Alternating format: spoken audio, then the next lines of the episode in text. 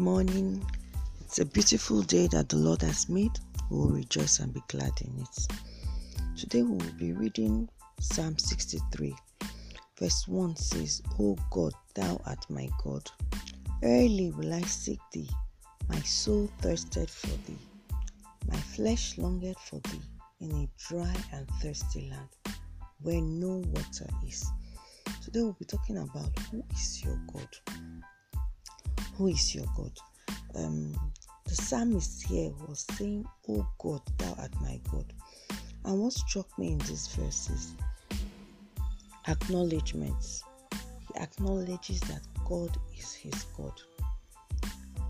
And if you look at the other passages, early will I seek thee. Every morning you wake up, who do you acknowledge as your God? What is the first thing that comes to your mind in the morning? That shows who your God is indeed. Some of us wake up and the first thing that comes to our mind is our phones, is the message of yesterday, is updates of the news. That's the first thing that we do as soon as we wake up. That means you're acknowledging that thing as your God.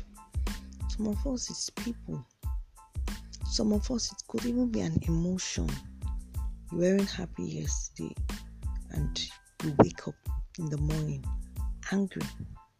That means you acknowledge that anger is your God. But the psalmist here acknowledges that God is his God, and that is why he says, Early will I seek thee. He has to seek God as soon as he rises. When you rise up in the morning, who do you seek? Or what do you seek?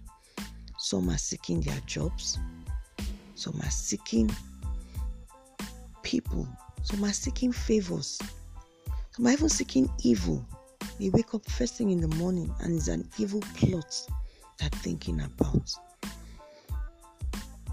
Today, I want us to go back and reflect on really who do we acknowledge as our God? The things that we do, our actions show. We might be saying with our lips that we acknowledge God as our God, but then our actions reflecting that indeed God is our God. Let's reflect today and let us acknowledge God by our words and by our actions.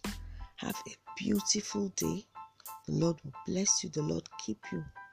The Lord lift up his countenance to shine upon you. It is well with us.